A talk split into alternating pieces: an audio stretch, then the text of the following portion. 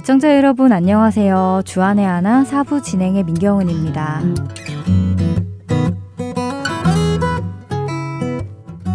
며칠 있으면 광복절인 8월 15일입니다. 한국에 살 때는 광복절이 되면 태극기를 집에 걸고 광복절을 기념하고는 했었는데요. 이제 미국에 살다 보니 한국의 절기들을 차츰 잊어가는 것 같아 마음이 씁쓸해지기도 합니다. 그러다 보니 우리나라에게 있었던 과거 역사까지 함께 잊혀지는 것은 아닐까 걱정도 되는데요.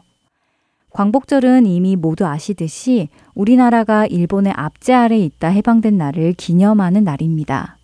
우리나라는 1910년부터 일본의 공식적인 통치 아래 있게 되었지요. 하지만 많은 한국인들은 일본의 그 탄압 아래에 그대로 있을 수 없기에 일본으로부터의 독립운동을 시작했습니다.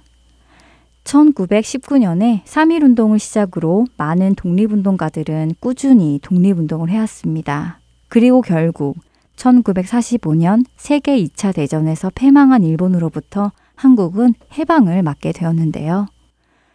때때로 TV에서 해방을 맞던 그날, 태극기를 흔들며 환호하며 길거리로 뛰어나오던 당시의 국민들의 모습을 보여줄 때, 그날의 기쁨이 어땠을지 감히 다 이해할 수는 없겠지만, 그들의 얼굴에서 나오는 표정으로 조금은 그 기쁨과 감격을 상상할 수 있게 됩니다. 해방의 기쁨을 기념하는 8월 15일 광복절. 이 광복이라는 말은 빛광자의 회복할 복으로 문자 그대로 해석하면 빛을 회복하다, 빛을 되찾다 라는 뜻이라네요. 그러나 광복이라는 말 안에는 옛 일을 되찾음, 잃었던 나라를 되찾음의 의미가 더 크다고 하는데요. 먼저 찬양 함께 들으신 후 이야기 계속 나누겠습니다.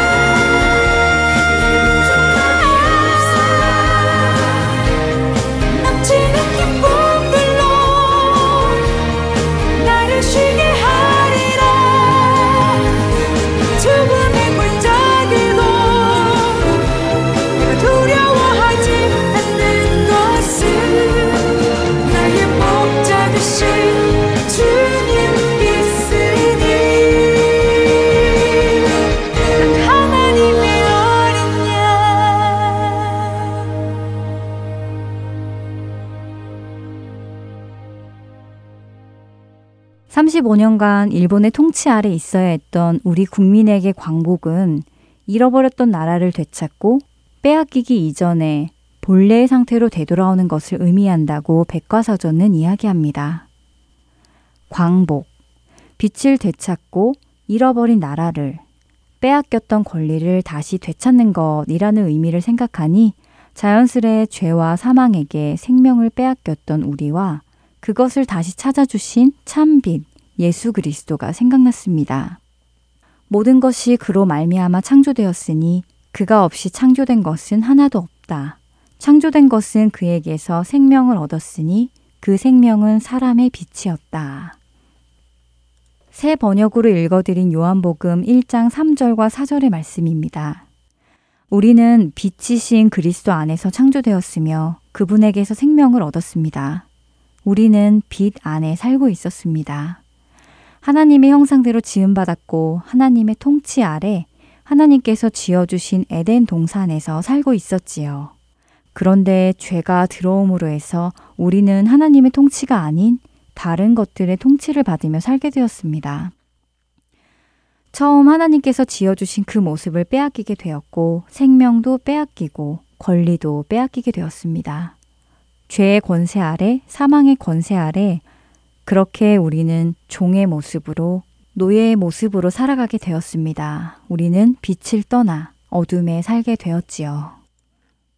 그러나 이처럼 타락하여 죄의 노예가 된 우리들, 어둠 속에 사는 우리들을 하나님께서는 처음 지어주셨던 하나님의 형상을 따라 지음받은 원래의 모습으로 되돌리기 위하여 이 구원의 역사를 이루셨습니다. 참빛, 곧 세상에 와서 각 사람에게 비추는 빛이 있었나니 그가 세상에 계셨으며 세상은 그로 말미암아 지은 바 되었으되 세상이 그를 알지 못하였고 자기 땅에 오매 자기 백성이 영접하지 아니하였으나 영접하는 자 곧 그 이름을 믿는 자들에게는 하나님의 자녀가 되는 권세를 주셨으니 이는 혈통으로나 육정으로나 사람의 뜻으로 나지 아니하고 오직 하나님께로부터 난 자들이니라. 요한복음 1장 9절에서 13절의 말씀입니다. 예수께서 어두운 세상에 친히 찾아오셔서 그 빛을 우리에게 비추어 주심으로 그분의 이름을 믿는 모든 자들이 다시 빛을 찾게 해주셨습니다. 광복이 이루어진 것입니다.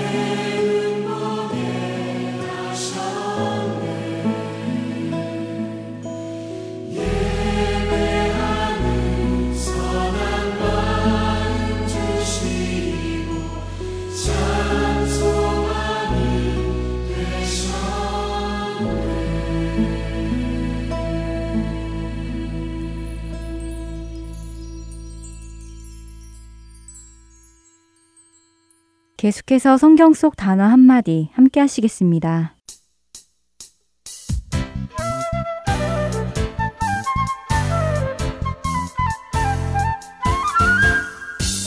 여러분 안녕하세요. 성경 속 단어 한마디 진행의 이다솜입니다. 오늘은 여러분들과 세례에 대해서 함께 나누어 보길 원합니다. 교회에서 종종 세례 받으셨나요? 라는 질문을 들어보신 경험이 있으실 것 같은데요.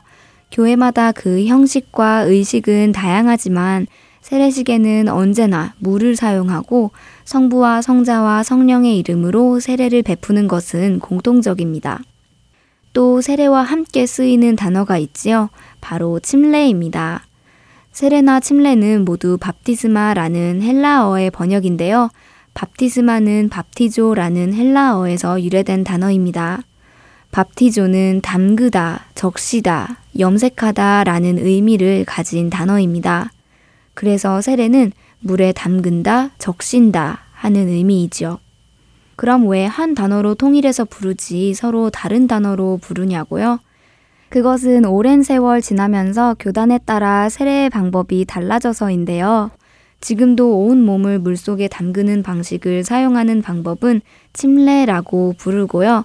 머리에만 물을 붓거나 손에 물을 담아 머리에 얹는 형식을 사용하는 방법은 세례라고 통상적으로 부릅니다.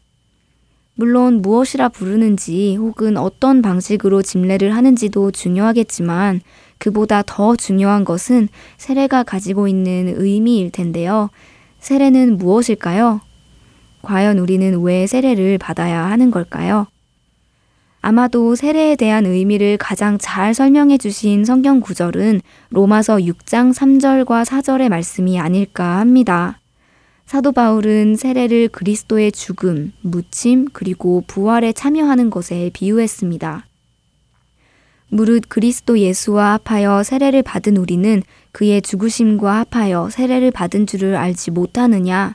그러므로 우리가 그의 죽으심과 합하여 세례를 받음으로 그와 함께 장사되었나니 이는 아버지의 영광으로 말미암아 그리스도를 죽은 자 가운데서 살리심과 같이 우리로 또한 새 생명 가운데서 행하게 하려 함이라.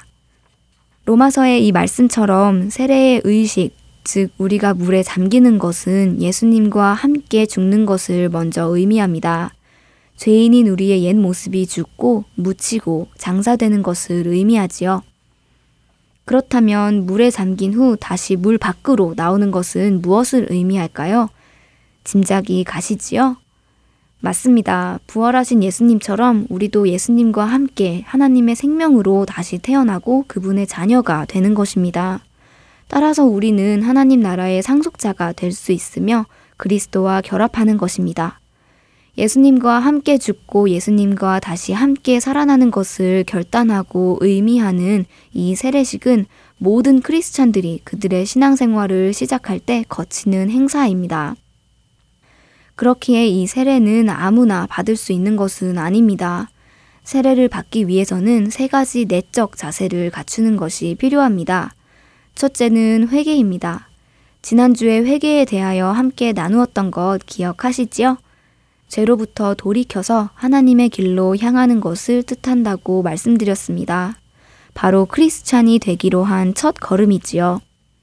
두 번째는 주님께 자신을 의탁하는 것입니다. 지금껏 자신이 자신의 주인이 되어 살아오던 것을 이제는 내려놓고 자신을 온전히 주님께 맡기고 그분의 인도하심을 구하며 따르기로 결단하는 것입니다. 세 번째는 신앙 고백입니다. 이 신앙 고백은 세례를 받기 전 요구되는 필수적인 조건이기도 한데요. 우리의 창조주와 구세주 되시는 예수 그리스도에 대한 믿음, 죄의 용서, 영원한 생명에 대한 믿음을 공적으로 성도들 앞에서 고백한 사람이 세례를 받는 것입니다. 그러나 무엇보다도 중요한 것은 형식보다 진실함일 것입니다. 형식적인 세례를 받고도 여전히 전과 같은 삶을 산다면 세례 받은 의미가 없을 것입니다. 내가 이제는 주님과 함께 죽고 주님과 함께 살기로 결단하는 참된 세례의 의미를 늘 깨닫고 지켜나가는 여러분과 제가 되기를 소망합니다. 안녕히 계세요.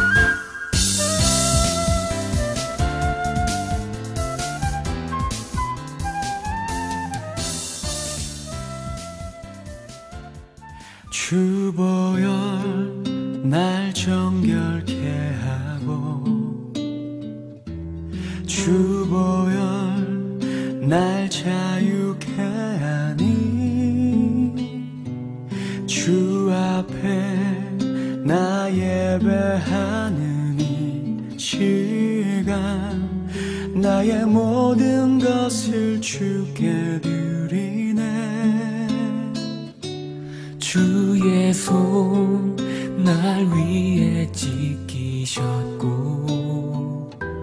주의 발 날 위에 박히셨으니 이제는 내가 사는 것이 아니요. 오직 주를 위해 사는 것이라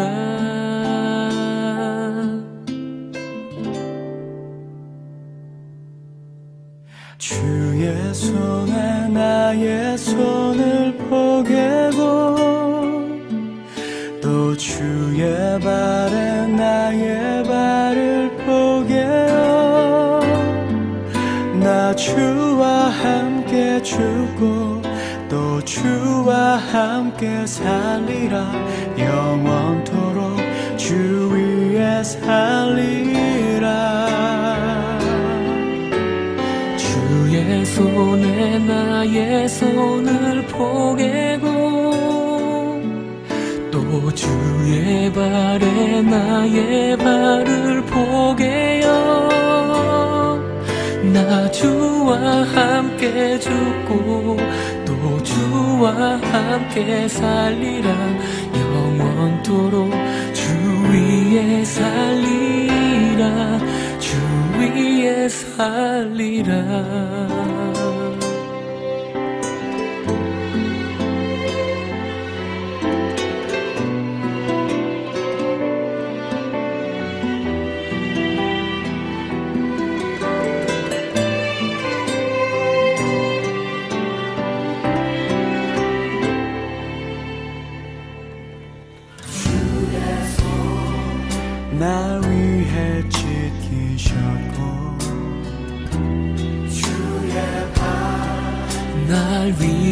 위해 박히셨으니 내가 사는 것이 아니요. 오직 주를 위해 사는 것이라.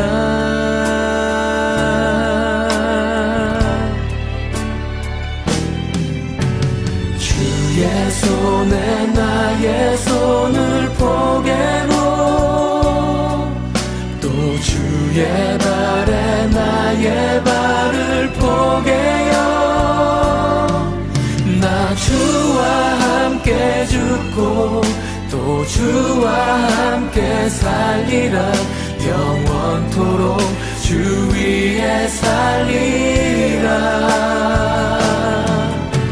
주의 손에 나의 손을 포개고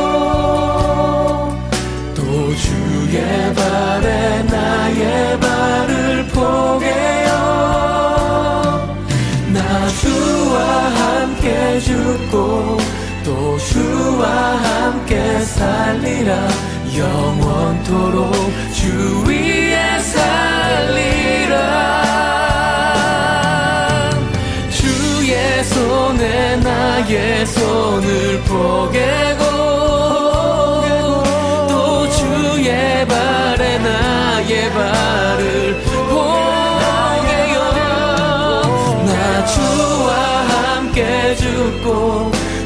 주와 함께 살리라. 영원토록 주 위에 살리라. 주 위에 살리라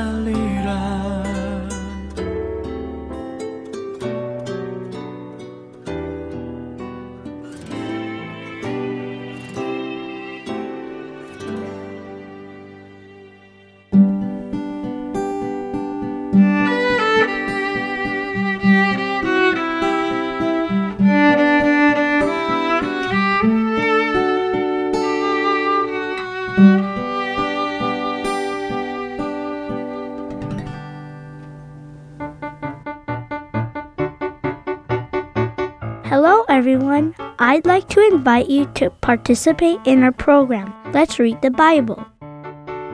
You can record your own reading of Bible's passages and send them to us at Heart and Soul Gospel Ministries. For more information, please call us at 602 866 8999. Thank you.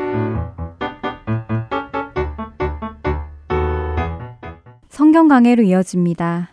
졸지아 아틀란타 한비전교회 이호셉 목사께서 말씀에 의지하여 살아야 한다 라는 주제의 말씀 전해주십니다. 은혜 시간 되시길 바랍니다. 하나님은 세상을 처음 지으실 때부터 말씀하신 하나님이십니다.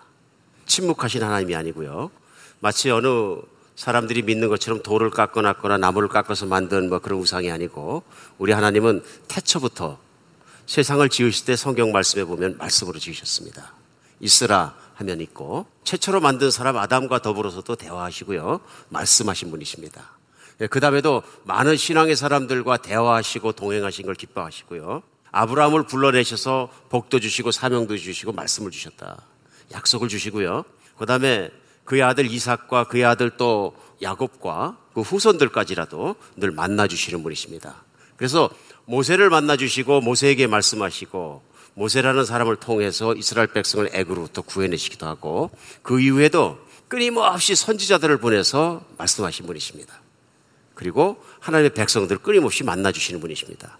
그리고 구약 성경은 하나님께서 정말로 내가 너희를 사랑한다는 메시지를 또 너희를 보호하겠다, 지키겠다는 메시지를 선지자를 통해서 또 하나님의 사람들을 통해서 끊임없이 말씀하신 말씀들을 모아놓은 것입니다. 구약 성경의 가장 핵심은 무엇이냐면은 마지막 날에는 내가 메시아를 보내주 구원자를 보내주겠다 하는 약속입니다. 그 약속대로 2000년 전에 예수 그리스도께서 이 땅에 오시고 예수님이 오심으로 말미암아 이제는 하나님께서 우리에게 말씀을 직접 전해 주시는 그래서 어, 예수님을 만났던 제자들이 우리가 그 예수님 하나님을 보았고 만졌고 말씀을 직접 들었고 체험했다고 간증하는 것처럼 하나님께서는 피조물 된 사람을 그토록 사랑하십니다. 그리고 늘 좋은 관계 속에서 대화하기를 원하십니다. 그래서 히브리서 1장 1절로 2절에도 이렇게 말씀, 옛적의 선지자를 통하여 여러 부분과 여러 모양으로 우리 조상들에게 말씀하신 하나님이 이 모든 날 마지막에는 아들을 통하여 우리에게 말씀하셨으니 이 아들을 만유의 상속자로 세우시고 또 그런 말미암아 모든 세계를 지으셨느니라 말씀하십니다. 하나님은 말씀하시는 분이라는 게 우리에게 너무 중요합니다. 하나님께서 한 말씀도 없고 침묵하고 계신다면 우리는 하나님을 알 수가 없습니다. 그런데 성경은 하나님께서 하나님을 스스로 하나님의 백성에게 드러내기를 기뻐하시는 하나님이십니다. 특별히 하나님의 말씀을 통해서 드러내셨습니다. 그래서 우리 주일마다 만날 때마다 우리에게 중요한 것은 뭐냐면 하나님의 말씀이 나와 함께 만나져야 합니다. 그러면 내 속 안에 내 영혼이 살아나는 역사가 일어납니다. 참 놀라운 역사예요. 우리가 또 일주일간 세상을 살면서 이렇게 살다 보면은 어쩔 때는 하나님을 잊어버리고 살 때도 있습니다. 일이 너무 바쁘든지 아니면 여러 가지 이유 때문에 우리가 하나님 멀리 떠날 때도 없잖아 있다 그런 얘기입니다. 근데 중요한 건 뭐냐면 하나님 말씀을 들으면 그 말씀이 내 안에 있는 믿음과 영혼을 다시 깨워내신다. 그래서 우리는 또 살아계신 하나님이 오늘도 살아 역사하신다는 걸 또 체험하고 경험하는 것이죠. 하나님의 말씀은 그만큼 능력이 있습니다. 오늘 특별히 본문 말씀은 베드로후서 1장 마지막에 20절로 21절 말씀입니다. 아주 짧은 말씀인데요. 먼저 알 것은 성경의 모든 예언은 사사로이 풀 것이 아니니 예언은 언제든지 사람의 뜻으로 낸 것이 아니라 오직 성령의 감동하심을 받은 사람들이 하나님께 받아 말한 것입니다. 오늘 이 말씀입니다. 물론 여기서 말씀하시는 예언은 성경 말씀을 얘기하는 거죠. 성경에 있는 예언의 말씀은 사람마다 사사로이 개인적인 자기 이유나 자기 감정이나 자기 판단이나 자기 세계관 갖고 풀 일이 아닌 것이 이것은 성경을 쓴 것이 사람의 뜻에 따라 된 것이 아니라 하나님께서 사람들을 성령으로 감동시키셔서 하나님의 말씀을 받아 말한 것이다. 그러니까 이 예언의 주체, 성경 말씀의 정말로 저자는 누구시냐면 하나님이시다. 그러므로 하나님을 바로 알고 예언을 바로 이해해야지 하나님을 모르는다든가 하나님의 뜻과 관계없이 사람의 마음대로 해석하거나 막 그렇게 해서 우를 보면 안 된다 하는 경계의 말씀입니다. 이 말씀이 왜 중요하냐면 베드로 사도는 우리가 이제 베드로 후서 1장 말씀 가지고 벌써 몇 주째 같이 말씀을 나누고 있습니다. 그런데 베드로 사도는 이 땅에 오신 하나님 예수 그리스도를 직접 만났고 배웠고 그 말씀을 들었고 그 말씀을 전한 사도입니다.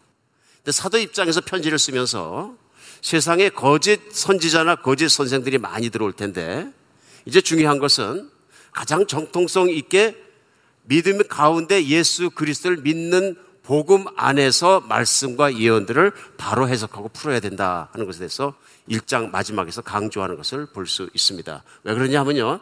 말씀이 중요하기 때문에 그렇습니다. 말씀이. 말씀이면 된다 그런 얘기입니다. 그런데 이 말씀을 잘못 해석하고 말씀을 잘못 풀어놓으면은 어떻게 되냐면요. 잘못된 신앙을 갖게 되고 잘못된 인생의 길을 가게 된다. 그래서 사실 베드로후서 1장은 전체가 뭐냐 하면요. 이 말씀에 대한 것으로 가득 차 있어요. 그러니까 제일 중요한 게 뭐냐면 예수님께서 우리 한 사람 한 사람을 예수님을 믿는 사람 하나님 자녀로 부르셨다. 그래서 1장 2절에도 하나님과 우리 주 예수 그리스도를 알므로 은혜와 평강이 너에게 더욱 많을지어다 인사합니다. 이게 뭐냐면 사람이 은혜와 평강, 복을 많이 받는 건 예수님을 많이 알면 알수록 받는다. 근데 예수님은 어떻게 하느냐? 성경 말씀 통해서 하는 것입니다. 또 계속되는 건 뭐냐면 3절에도 그의 신기한 능력과 생명과 경건에 속한 모든 것을 우리에게 주셨으니 이는 자기의 영광과 덕으로서 우리를 부르신 일을 알므로 말미암는다. 반복되는 게 뭐냐면요. 예수님을 알므로, 주님을 알므로, 그리스도를 알므로 계속 말. 그래서 우리가 하나님의 뜻대로 신성한 성품에 참여하게 하나님께서 하셔서 결국은 예수님을 닮아가는 사람이 되게 하셨다. 그 얘기 뭐냐면 예수님의 말씀을 알면 알수록 우리가 하나님을 닮아가는 사람이 되고 복받은 사람이 된다. 그렇게 말씀하면서 그러므로 더욱 힘써 게으르지 말고 너희의 부르심과 택하심을 굳게 하라. 그렇죠? 너희의 부르심과 모든 복 주신 것들 그래서 택하심을 굳게 하라는 얘기는 뭐냐면 내가 예수 그리스도의 사람으로 부르심 받았다는 것을 세상을 살다 보면 자꾸 말씀을 잊어버린다 그래요. 그러니까 여러분과 저와 같이 이렇게 인간의 가장 큰 취약점은 뭐냐면요. 잘 잊어버리는 거예요. 때에 따라서 이스라엘 백성들도 구약 성경 전체 보면 가장 큰 문제가 뭐냐면 잘 잊어버리는 거예요. 그러니까 좋게 표현하면 잘 잊어버리는 건데 잊어버림의 결과가 뭐냐 하면은 결국은 배은망덕한 사람이 된다. 은혜를 잊어버리는 거예요. 하나님께서 나에게 어떤 은혜를 잊어지 새카맣게 잊어버리고 하나님을 떠나버리고 그러니까 이스라엘의 역사가 계속 그렇게 흘러왔다는 것을 우리 증명해주고 있거든요. 그래서 사도 베드로가 베드로서 후서 1장에서도 12절에 보면은 그러므로 너희가 이것을 알고 이미 있는 진리에 서 있으나 내가 항상 너희에게 생각나게 하려 하노라. 생각나게. 편지를 쓴 이유예요. 항상 생각나. 그러니까 사도가 하고 있는 사역의 가장 핵심이 뭐냐면 예수 그리스도의 부르심과 택하심을 생각나게 하려고 사역하는 거죠. 13절에도요. 1장입니다. 내가 이 장막에 있을 동안에 너희를 일깨워 생각나게 하며 옳은 줄로 여긴다. 내가 육신적에 살고 있는 동안에 여러분에게 편지를 쓰던 말씀을 직접 전하던 예수 그리스도를 생각나게 하는 것이 말씀을 생각나게 하는 것이 이것이 옳은 일이다. 15절 또 해요. 내가 힘써 너희로 하금 내가 떠난 후에도 어느 때에도 이런 것들을 생각나게 하려 하노라. 내가 천국에 간 이후에도 편지를 쓰므로 말며 편지가 남겨 있어서 내가 이 예수 그리스도께서 우리를 부르시고 택하셨다는 것을 또 생각나게 하기를 원한다. 결국은 뭐냐면요. 말씀을 생각나게 하기 원한다. 이런 맥락에서 쭉 예수 그리스도를 아는 것과 그분이 나를 택하시고 부르신 것이 얼마나 중요한 것인지 말씀 중심으로 풀어가면서 오늘 본문은 그 마지막에 해당되는 것입니다. 19절에 그 보면 또 우리에게는 더 확실한 예언이 있어 어두운 데를 비추는 등불과 같으니 날이 새어 샛별이 너희 마음에 떠오르기까지 너희가 이것을 주의하는 것이 옳으니라. 이게 무슨 얘기냐면요. 사도들에게 예수 그리스도께서 주신 약속 중에서 아직까지 이루어지지 않은 약속 중에서 가장 큰 약속이 뭐냐면 예언이죠. 예언이 뭐냐면 예수님께서 가신 모습 그대로 돌아오신다는 것이 재림이죠. 우리에게는 확실한 예언이 있다고 그렇게 얘기하면서 우리가 그러면서 주의하며 사는 것이 맞다. 그런데 오늘 본문입니다. 먼저 할 것은 성경의 예언은 모든 예언은 사사로이 풀 것이 아니니 예언은 언제든지 사람의 뜻을 낸 것이 우리 성령의 감동하심을 받은 사람들이 하나님께 받아 말한 것입니다. 그러니까 여기서 말하는 예언은 성경에 있는 말씀을 다 포괄해도 좋다.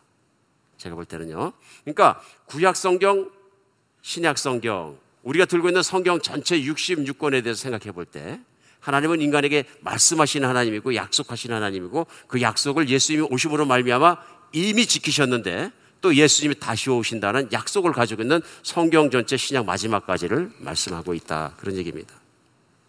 사람은 무엇이든지 자기가 믿는 대로 삽니다. 자기가 무엇을 믿느냐, 어떻게 믿느냐, 거기 따라서 인생이 결정되는 것 같습니다. 하나님을 믿는 사람은 하나님 말씀을 따라 살아야 합니다. 그런데 하나님 말씀 따라 사는데 가장 중요한 것은 뭐냐면 하나님의 말씀의 권위를 내가 얼마나 인정하고 있느냐 하는 것입니다. 오늘 본문은 예언은 사사로이 풀지 말라 하고 경계하는 겁니다. 우리가 하나님 말씀을 하나님 말씀으로 알면 사사롭게 풀거나 경솔하게 대하지 않습니다. 안타까운 건 뭐냐면 여러분과 제가 살고 있는 이 시대가 아마 인류가 존재했던 시간들 중에서 가장 하나님 말씀을 경솔히 생각하고 혼탁하고 사사롭게 푸는 사람들이 많은 곳입니다. 물론 사도 베드로의 시대에 이 편지를 쓸 때도 있었지만 오늘도 그런 경우가 너무나 많다. 오늘 본문 말씀이 짧지만 우리에게 가장 중요한 것이 뭐냐면요. 우리가 말씀을 어떻게 해석하고 어떻게 믿느냐에 따라서 우리 인생이, 우리의 영원한 삶이 결정되기 때문에 그렇습니다. 그럼 과연 우리는 어떻게 말씀을 대하고 신앙생활하고 살아가야 되느냐? 제일 먼저 성경 말씀의 권위를 인정해야 합니다. 성경 말씀의 권위는 하나님의 권위입니다. 하나님의 말씀의 권위를 인정하지 않으면 하나님의 말씀을 바로 해석할 길은 없는 것입니다. 그러니까 두 사람이 있는데 한 사람은 하나님을 믿고 하나님께 헌신하고 하나님께 생명을 드리고 사랑을 하고 하나님을 진짜 믿는 사람이고 한 사람은 하나님을 잘 안 믿는 사람이에요. 그러니까 심지어는 하나님 안 믿는 사람도 성경 읽을 수 있습니다. 그리고 쉬운 말로 쓰여 있기 때문에 창세기에서 요한계시록까지 읽어보고 해석할 수도 있습니다. 같은 해석일까요? 전혀 다른 해석이 나오겠죠? 그렇지 않습니까? 전혀 다른 해석이 나옵니다. 한 사람은 하나님 말씀의 권위를 다 인정하고 읽는 것이고 믿음으로 읽는 것이고 한 사람은 그 권위를 인정 안 하고 읽을 때요 수많은 질문들이 나옵니다. 뭐 자기 세계 속에서 읽고 있는 거죠. 그러나 다 읽었기 때문에 내가 이래봬도 성경 일독했다. 그래서 아마 책을 쓰라 그러면 책을 쓸 수 있다 그런 얘기입니다. 문제는 뭐냐면 세상에 믿는 것 같은데 본인이 믿는다고 말하고 있는데 거짓 선지자와 심지어는 적그리스도, 거짓 그리스도까지 많이 들어왔다는 얘기. 진짜로 믿는 것이 아니고 진짜로 믿으면 하나님의 말씀 앞에 하나님의 권위 앞에 나 자신을 드려야 되는데 권위에 승복하지 않은 수많은 사람들이 있다 그런 얘기. 말씀을 두려워하지 않는다. 하나님도 두려워하지 않고 말씀도 두려워하지 않는 사람들이 세상에 많이 있다 그런 얘기입니다. 두려운 일이죠. 1843년 8월 21일 날 미국에서 재림 대각성 운동이라는 운동이 있었어요. 그 운동을 주도한 사람은 그 윌리엄 밀러라는 사람인데요. 재림교의 교주 같은 격입니다. 그러니까. 그러니까 이 사람이 성경을 해석해 보니까 정확하게 숫자적으로도 맞추고 다 맞췄는데 1843년 8월 21일 날 그리스도가 재림하실 것이다. 그랬더니 성직자들 뿐만 아니라 10만에 달하는 추종자들이 1800년대 10만 명이라는 건 대단한 거죠. 미국에 있는 한 산에 모였습니다. 예언은 이루어지지 않았습니다, 물론. 그래서 그 사람이 다니엘서 8장 14절을 해석에 근거로 해서 그것이 아니라 다음에 한 해가 틀렸는데 1844년 10월 22일에 재림할 것이라고 한 번 더 계산해서 발표를 했어요. 그랬더니 그가 그 당시에 추종자들이 더 많이 모여가지고 심지어는 가산 다 정리하고 흰옷 입고 산에 모여서 들림 받기를 기다렸어요. 브리테니카 백과사전에 나온 얘기예요. 근데 예수님이 오셨냐? 안 오셨어요. 예언을 사사롭게 푼 거죠. 무서운 얘기입니다. 사사롭게 풀었는데 신옷 입고 아무리 기다려도 안 오시는 거죠. 수많은 사람들이 실망해서 다 떠났습니다. 아이, 거짓말이다. 그래서 다 떠나버렸는데, 심지어는 성직자들, 목사님들 많이 있었어요, 거기. 말세를 얘기해 주는 거죠. 근데 그 자리를 안 떠난 사람들이 있어요. 누구냐면 그 중에 제임스 와이트하고 엘렌 와이트라는 사람이 있었는데 부부인데요. 그들이 뭐라 그랬냐면 밀러가 계산한 10월 20일 날짜를 맞았는데 일어날 사건을 잘못 계산했다. 그래서 그날은 예수님께서 지상에 재림하신 날이 아니라 하늘 성소에 들어가시며 소위 조사 심판을 시작하는 날이라고 해석을 다시 했어요. 그래갖고 다시 해석을 하기 시작해서 그들이 이제 교주격이 됐는데요. 그래서 그 아내였던 엘렌 화이트를 선지자라고 부르고 지금 현재 제칠 안식일 교회가 그런 교회죠. 토요일 날 만나기 때문에 이단이 아니고 성경을 해석하는 데 있어서 성경의 권위를 인정하지 않는 거예요. 성경 안에서 하나님은 분명히 말씀하십니다. 예수님께서. 예수님께서 재림하실 날은 천사도 모르고 나도 모르니라. 아버지께서 아시느니라. 그럼 period. 그게 끝입니다. 믿으십니까? 그게 필요했으면 계산을 잘 해보아라. 내가 돌아올 날을 성경 안에 다 숨겨져 있느니라. 그렇게 하셨겠죠. 근데 성경에 그런 말씀이 없고요. 내가 돌아올 날은 아무도 모르냐. 천사도 모르고 누구도 모르고 아버지만 아시느니라. 그 말씀을 왜 그렇게 해석했느냐고요. 여러분 이해하실 수 있습니까? 인기죠. 인기. 내가 이 정도 할 수 있다. 그러니까 자기가 인기를 끌 수 있고 뭘 할 수 있고 뭐 유익이 있고 자기가 있으면 사사로운 목적을 가지고 성경의 말씀이라도 겁 없이 해석할 수 있는 것은 하나님의 권위에 대한 두려움이 없는 사람들이에요. 무서운 일입니다. 어떤 분은 그래서요. 제칠 안식교가 토요일 날 만나서 이자입니까? 그게 아니고요. 그분이 선지자이고 엘렌 화이트의 책이 엄청나게 많습니다. 그렇죠. 엘렌 화이트란 그 여자분이 17살에서 87세 사역하고 나이가 들어서 죽을 때까지 70년 동안 2000가지가 넘는 환상과 꿈을 봤다 그래요. 그래서 안식교인들은 그녀가 남긴 40권의 책을 성경같이 생각한대요.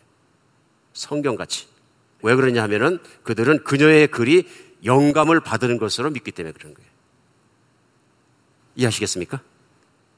무서운 얘기입니다. 오늘 본문에 모든 성경은 하나님의 사람들이 하나님의 영감을 받아 쓴 것으로 그렇죠? 이렇게 됐기 때문에 그렇게 생각하는 거예요. 그런 말대로 하면은 성경이 66권으로 끝난 게 아니라 성경의 뒷페이지가 계속 쓰여지고 있다는 얘기예요. 무서운 창구가 하나가 열린 거죠.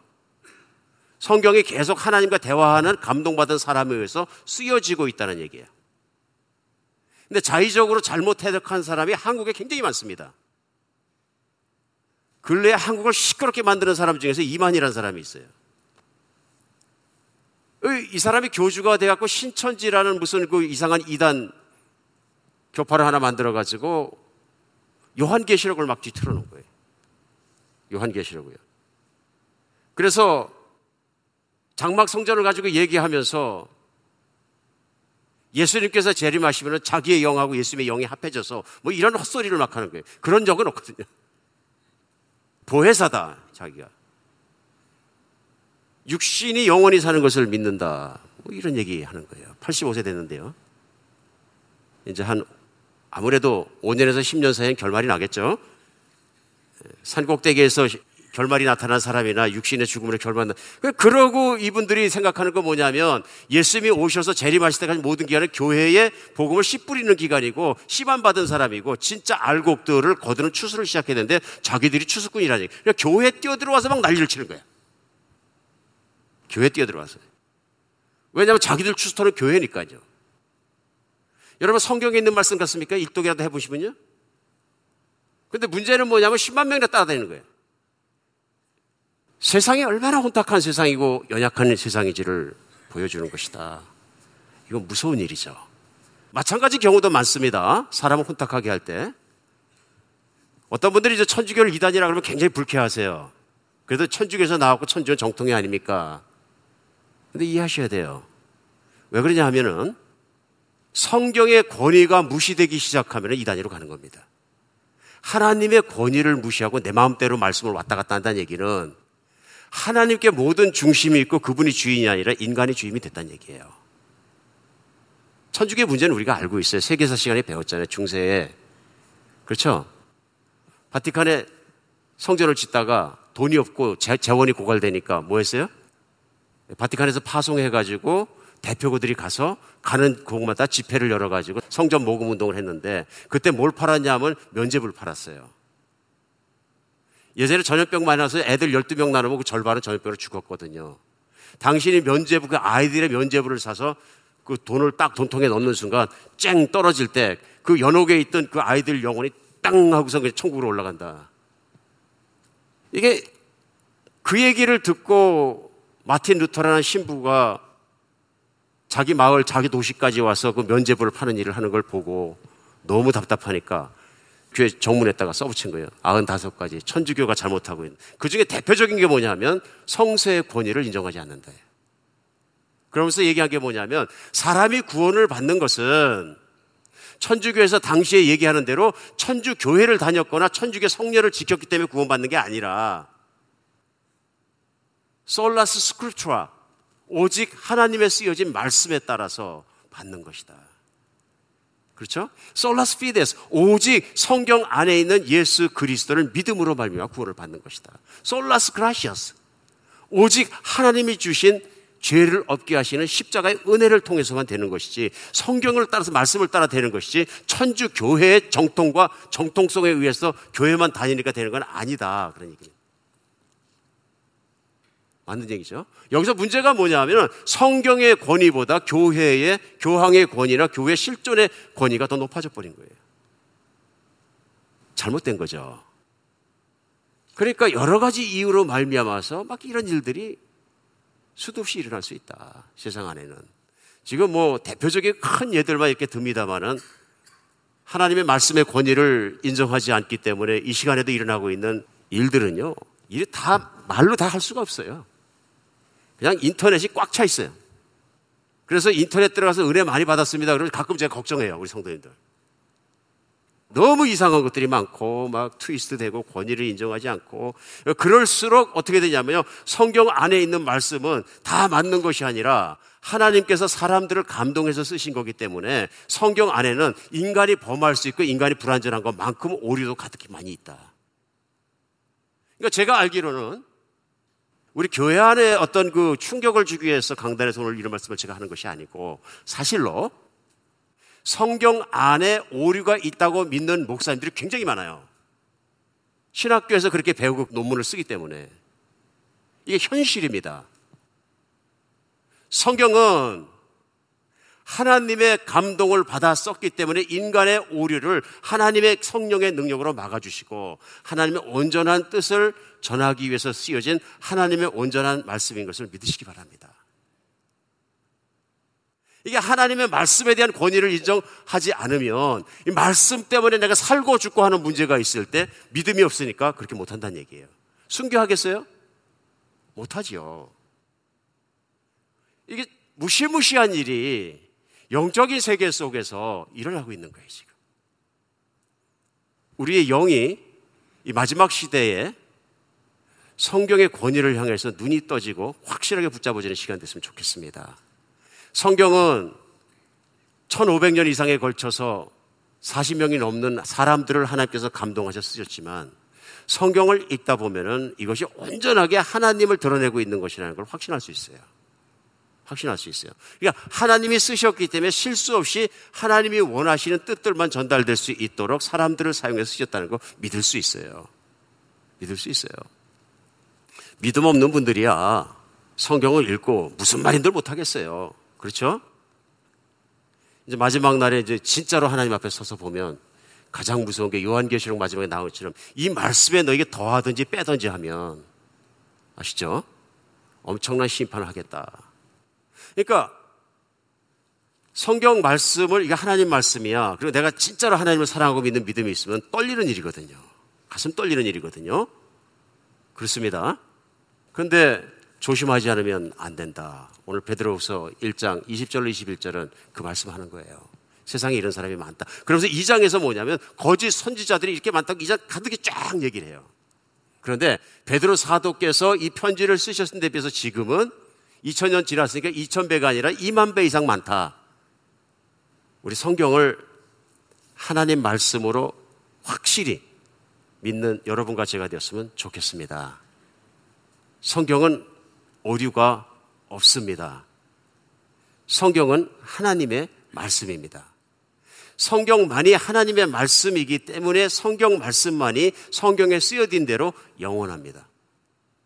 이 세상에 있는 사람들의 말들, 뭐 똑똑하다는 사람들의 말들, 그들의 책들, 그들의 주장들, 그들의 성경 해석들, 성경에 모든 만들어 놓은 것들, 주석서들, 심지어는 그 중에서 올바르지 않은 것은 다 타버릴 것입니다. 없어질 것입니다. 마지막까지 남는 것은 하나님의 말씀입니다. 우리 하나님의 말씀만 의지해도 얼마든지 현재 있는 66권 하나님 말씀만 의지해서 살아도 세상에서 잘 살 수 있습니다. 뭐가 그렇게 많이 필요합니다. 압니다. 뭐 은혜 받기 위해서는 경건서적도 많이 있고 뭐 하면 풍성해지는 건 압니다. 근데 그 경건서적도 잘못 읽다 보면 엉뚱한 데 간다.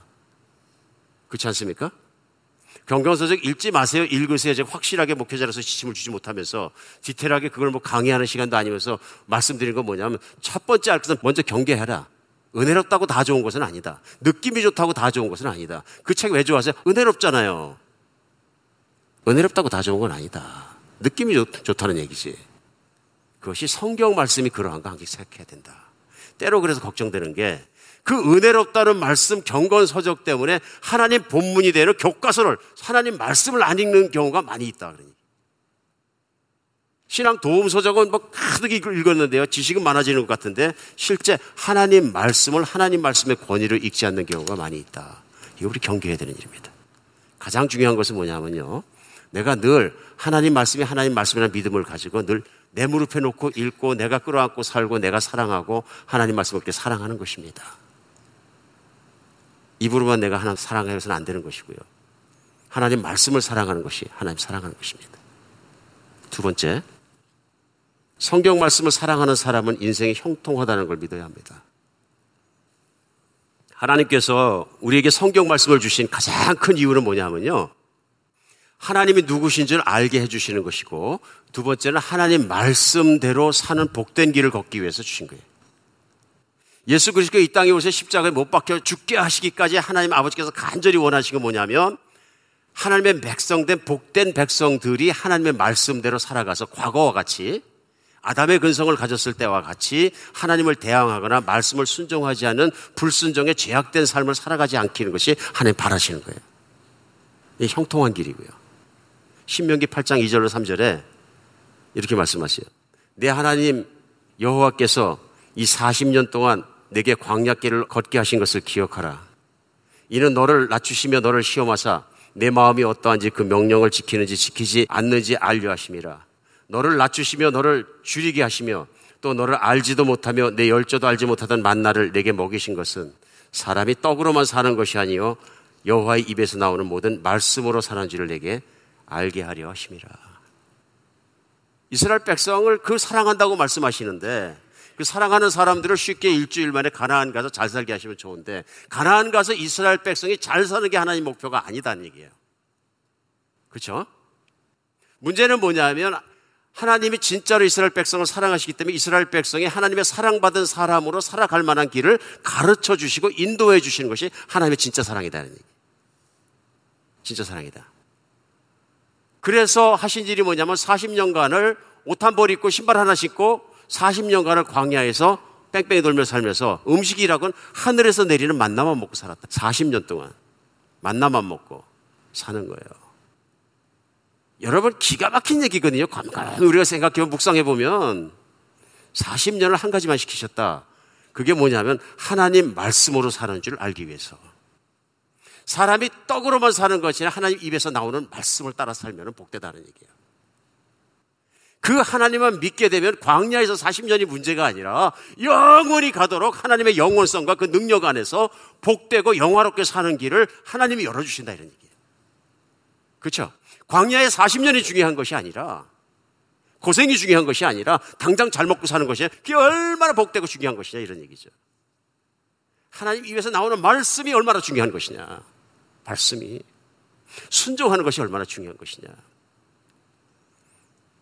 그러니까 1세대가 다 순종하지 못하고 이 말씀에 걸려가지고 다 쓰러져 죽었는데 그때 순종했던 여호수아와 갈렙만 이세를 데리고 다 들어가잖아요.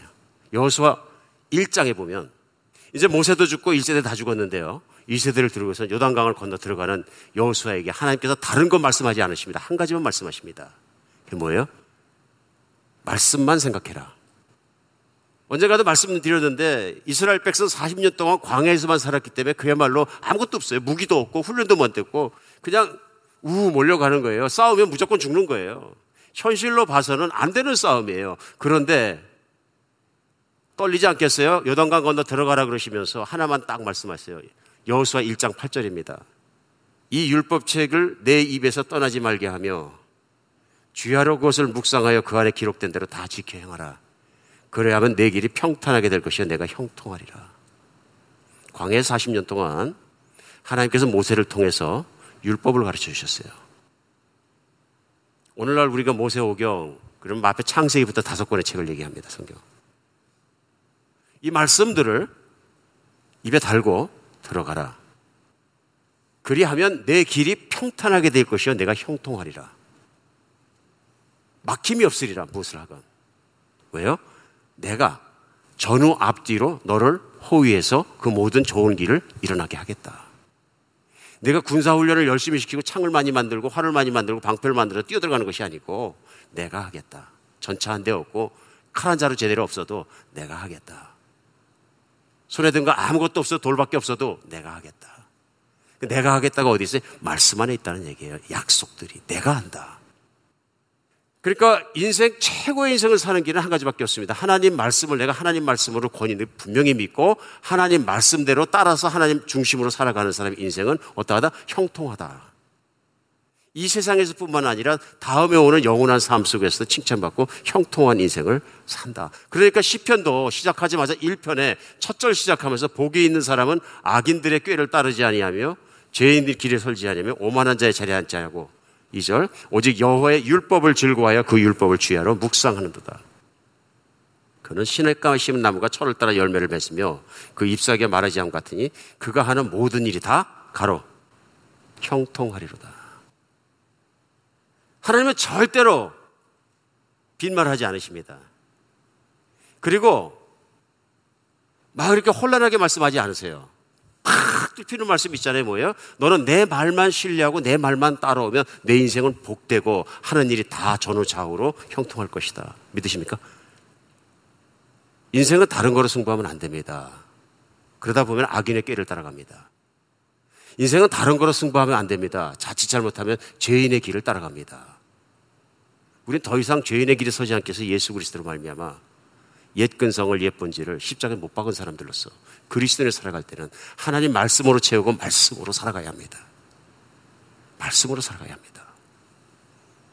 예수님께서 요한복음에 보면 15장에 인생을 풍성하게 사는 길을 쫙 쏟아놔 주셨어요. 그 15장에 풍성하게 사는 길을 쉽게 말씀하셨어요. 뭐라고 말씀하시냐면 3절이에요, 15장. 너희는 내가 일러준 말로 이미 깨끗해졌으며 인간이 깨끗해지는 게 예수님 말씀으로 말미암니다. 그러시는 거예요. 똑같은 말씀이에요. 언젠가 이제 발을 닦아 주려고 쟤도 발을 닦아 주려니까 베드로가 어이 안 됩니다. 제가 닦아 드리지 절대로 못 하십니다. 그러니까 그때 말씀하실 때 그러면 너하고 나하고 관계없다. 그러니까 베드로 성격이죠. 오 그럼 온몸을 닦아 주세요. 이제 과했어요 이번에는. 너무 작지 않으면 너무 과해. 그러니까 예수님이 아니라 너희는 이미 깨끗함으로 너는 내가 읽는 말로 이미 깨끗해졌느니라. 깨끗해진 자는 발밖에 씻을 필요가 없느니라. 뭘로요? 이르는 말로 예수님 말씀으로 깨끗해졌느니라. 15장에 마찬가지에 제자에게 말씀하시면서 너희는 내가 일러 준 말로 이미 깨끗하여졌으니 무슨 말씀이에요? 그 말씀을 믿음으로 말미암아 우리 구원받는 거죠. 믿음으로 말미암아 너희는 내 말을 받아들이고 믿었으므로 그런 말면 너희가 그 진리로 깨끗해졌으니 새 사람이 됐으니 사절은 뭐냐면요. 15장. 내 안에 거하라. 나도 너희 안에 거하리라. 가지가 포도나무에 붙어 있지 않으면 스스로 열매를 맺을 수 없음 같이 너희도 내 안에 있지 아니하면 그러하리라. 인생을 잘 살고 형통하게 살고 복되게 사는 길은 뭐냐면 내 안에 거하라 그러는 많은 분들이 내 안에 거하라는 말씀 요한복음 15장에 계속 어떻게 거해요? 물어보더라고요. 너희들은 내 말이 깨끗해졌으니 내 말 안에 거하라. 말씀 안에 거하라는 얘기거든요. 그래서 이어지는 15장 7정도 뭐라고 하시냐면 너희가 내 안에 거하고 내 말이 너희 안에 거하면 무엇이든지 원하는 데 구하라 그리하면 유리라. 이게 기도 응답의 가장 중요한 약속이에요. 너희가 내 말을 잘 따르고 순종의 길을 걸어갈 때, 내 말을 사랑할 때, 내 말의 권위를 인정할 때, 성경을 매일 읽고 매일 묵상하고 매일 생각하면서 나를 생각하고 그 말씀을 따라 살기 위해서 말씀 안에 있을 때 내 안에 거하는 것이고, 너희가 말씀으로 머리끝에서 발끝에서 충만하여지거든. 너희 소원이 육신적인 소원이 아니라 내 소원이 일어날 것인데, 그때 너희가 구하는 것은 내 뜻이 내 뜻이 되고, 내 뜻이 네 뜻이 되고, 모든 것이 다 이루어지라. 아멘. 악인의 길을 쫓고 죄인의 길을 살라고 내 욕망을 채로 잔뜩 말씀을 한 번도 안 보고 1년 내내 한 번도 본 적이 없는데 계속 그러고 말씀 하나도 없는데 요구만 하는데 그걸 막 채워주신다 하나님이 oh no. 기복신앙의 맹점이 이거예요. 껍데기만 커지는 거죠. 신앙인인 것 같이만 생기게 되는 거죠. 진짜 예수님을 사랑해서 말씀을 사랑하면 그때 내가 구할 것이 생각나게 하시는 것이고 형통한 인생을 살 것이다. 우리 말씀이 하나님 말씀의 권위를 믿어야 됩니다. 세상에 수십, 수백 권, 수천 권, 수만 권의 책이 있지만 하나님 말씀 같은 책이 없어요. 설교를 잘하기 위해서 책을 좀 읽은, 읽은 적이 있었습니다. 근래 한 1년간은 제가 경건서적 한 권도 안 읽은 것 같아요. 무슨 생각을 했냐면 그동안 읽은 책으로 충분하다. 그러면서 본 게 뭐냐면 아, 성경 말씀을 자꾸 안 읽게 되는구나. 자꾸 남의 생각만 왔다 갔다 하고. 우리 이제는 정말 하나님 말씀을 하나님 말씀으로 내가 받아들이고 이 세상에 가장 소중한 책은 성경입니다. 다른 건 아무것도 없어요. 제가 제자 훈련하면서도 종종 말씀드렸던 것 같아요. 만약에 진짜 핍박존에 들어가서 선교하다가 붙잡혀서 정신형을 받게 되면 지금 이란쯤 되면 그렇게 되겠죠. 이란이나 중동권은 거의 그런데요. 알아서 잘 견딜 수 있을까 상상해 본 적이 있어요. 근데 한 가지, if 누군가 성경책만 넣어주신다면 뭐 종신형이 아니라 뭐 인생 두 번이라도 내 들어가서 견디겠다. 힘이 나거든요, 여기서. 여수아를 준비시켰다 하나님 말씀이, 그렇죠? 준비시켰다 하나님 말씀이. 모든 거룩한 사람들을 준비시켰다 하나님 말씀이 우리를 강건하게 해 주십니다. 우리가 세상에서 흔들리는 이유, 믿음이 흔들리는 이유, 신앙생활에 재미없는 이유, 시큰둥한 이유, 다 왜 그러냐면요. 말씀에서 멀어진 거예요. 말씀에서. 말씀 붙잡으시기 바랍니다. 한때는 저 자신도 무슨 어떤 은사나 캐리스메릭한 것이나 그것도 굉장히 중요한 거라고 믿었습니다. 근데 이제는 진짜로 믿게 되는 게 뭐냐면 하나님 말씀 이상 중요한 것은 없습니다. 없습니다.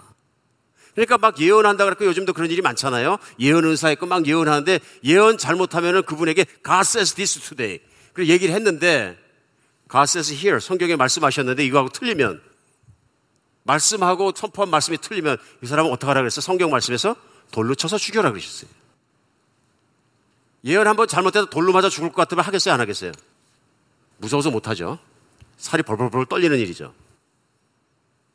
그러니까 가스에서 하나님 말씀하셨는데 이렇게 하세요. 이게 얼마나 무서운 일이냐면 66권이 여기 막 붙일 수도 있어요. 물론 성령님이 임재하신 것 같아 믿는 사람 안에 인도하시고 느끼게 하시고 끌어가시는 하나님 말씀이 있으나 그거는 성경의 말씀하고는 다른 것이죠. 권위가. 믿으시겠습니까? 참 조심해야 될 것. 오늘은 말씀 시간이 되었으면 여기서 마치겠습니다. 언젠가 우리 은사 시간이 있으면 정리해서 우리 한번 말씀을 하나님 말씀 앞에서 다시 한번 나누는 시간을 갖도록 하겠습니다. 무엇이든 하나님 말씀이 가장 귀하고 가장 완벽하고 충분하다는 우리의 인생을 잘 살다 충분하다는 것이 맞는 것이고 우리는 거기에 붙잡혀야 합니다. 무슨 뭐 예언 막 이런 거 하고 막 돌아다니다 보면 나중에 말씀 안 읽어요. 하나의 권위가 올라가면 하나의 권위가 떨어집니다. 이건 사람 안에 자동적으로 일어나는 일이에요. 그래서 제가 말씀드리는 겁니다. 하나님 말씀이 먼저입니다.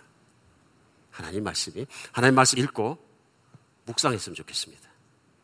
다른 건 다 뭐해도 3, 3, 5, 세 분씩, 다섯 분씩 모이는 대로, 그죠? 친한 대로 모여가지고 하나님 말씀 묵상한 걸 일주일에 한 번씩이나 나누는 그런 그룹들이 많아지기를 간절히 원합니다. 가장 건강한 교회 모습이에요. 하나님 말씀을 매일 묵상하고 살아가는 교인들이 교회에 꽉 차 있으면 교회는 성숙해집니다. 왜냐하면 우리를 양육하시고 성장시키는 것은 성령님이 하시는 것, 성령님은 성령이 쓰신 성경을 사용하십니다. 말씀을 팽개치고 다른 걸 생각하면 아무것도 할 수 없습니다. 꼭 하시기 바랍니다. 예, 말씀 훈련이 우리에게 필요해요. 필요해요. 우리 말씀의 재미를 알고, 말씀의 권위를 알고, 말씀의 은혜를 알고, 그 말씀 안에 들어가는 여러분과 제가 되었으면 좋겠습니다. 기도하겠습니다.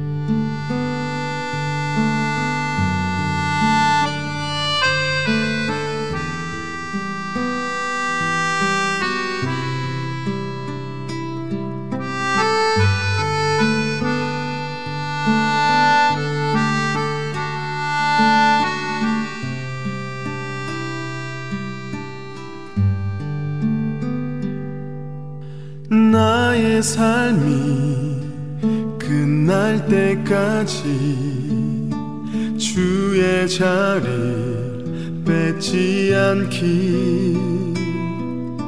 나의 생각 나의 결정 매일 주께 양보하기.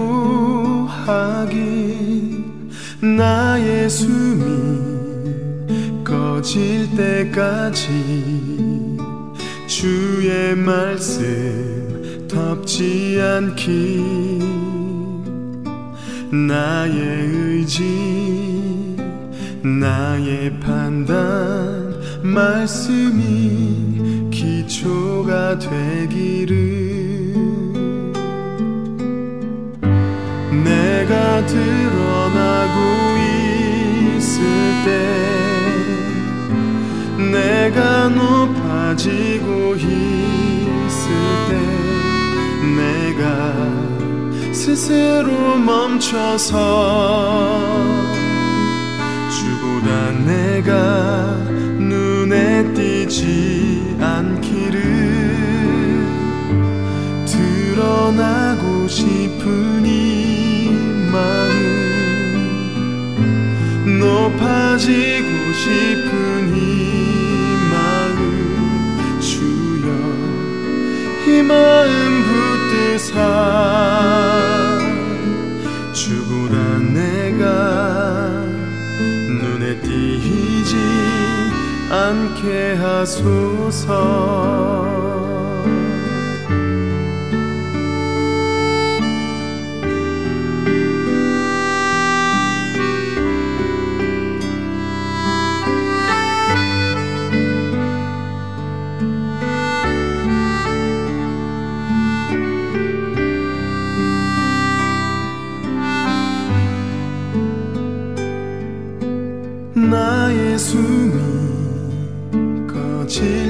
때까지 주의 말씀 덮지 않기. 나의 의지 나의 판단 말씀이 기초가 되기를. 내가 드러나고 있을 때 내가 높아지고 있을 때 내가 스스로 멈춰서 주보다 내가 눈에 띄지 않기를 드러나고 싶은 이 마음 높아지고 싶은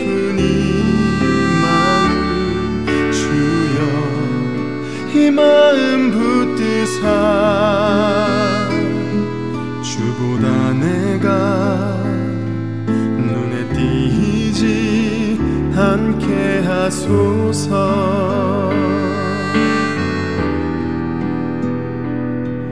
내가 주보다 눈에 띄지 않게 하소서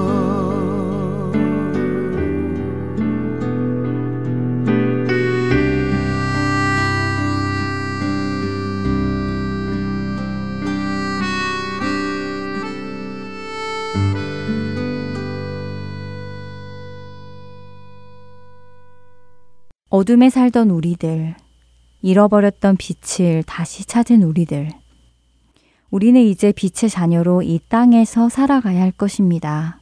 잃어버렸던 천국의 삶을 이 땅에서부터 살아가기 시작해야 할 것입니다. 너희가 전에는 어둠이더니 이제는 주 안에서 빛이라. 빛의 자녀들처럼 행하라. 빛의 열매는 모든 착함과 의로움과 진실함에 있느니라. 주를 기쁘시게 할 것이 무엇인가 시험하여 보라. 에베소서 5장 8절에서 10절의 말씀입니다. 이 말씀 그대로 우리는 어둠이었습니다. 그러나 이제는 예수 그리스도를 통해 광복을 맞았지요. 주 안에서 빛이 되었습니다. 그렇게 우리는 빛의 자녀들처럼 행해야 합니다. 빛의 자녀는 어떻게 행할까요? 그들의 삶은 착함과 의로움과 진실함에 있습니다. 우리 각자를 돌아보기 원하는데요. 여러분은 여러분 개인의 광복을 맞으셨는지요? 맞으셨다면 무엇으로 그것을 알 수 있을까요? 여러분의 삶 속에 모든 착함과 의로움과 진실함이 열매 맺고 있는지요? 점검해 보시길 바랍니다. 그리고 이제는 주를 기쁘시게 할 것이 무엇인가 생각하며 그 일을 행하며 살아가기를 소원합니다. 함께 해주신 여러분들께 감사드리고요. 주안의 하나 사부 마치겠습니다. 다음 주에 뵙겠습니다. 안녕히 계세요.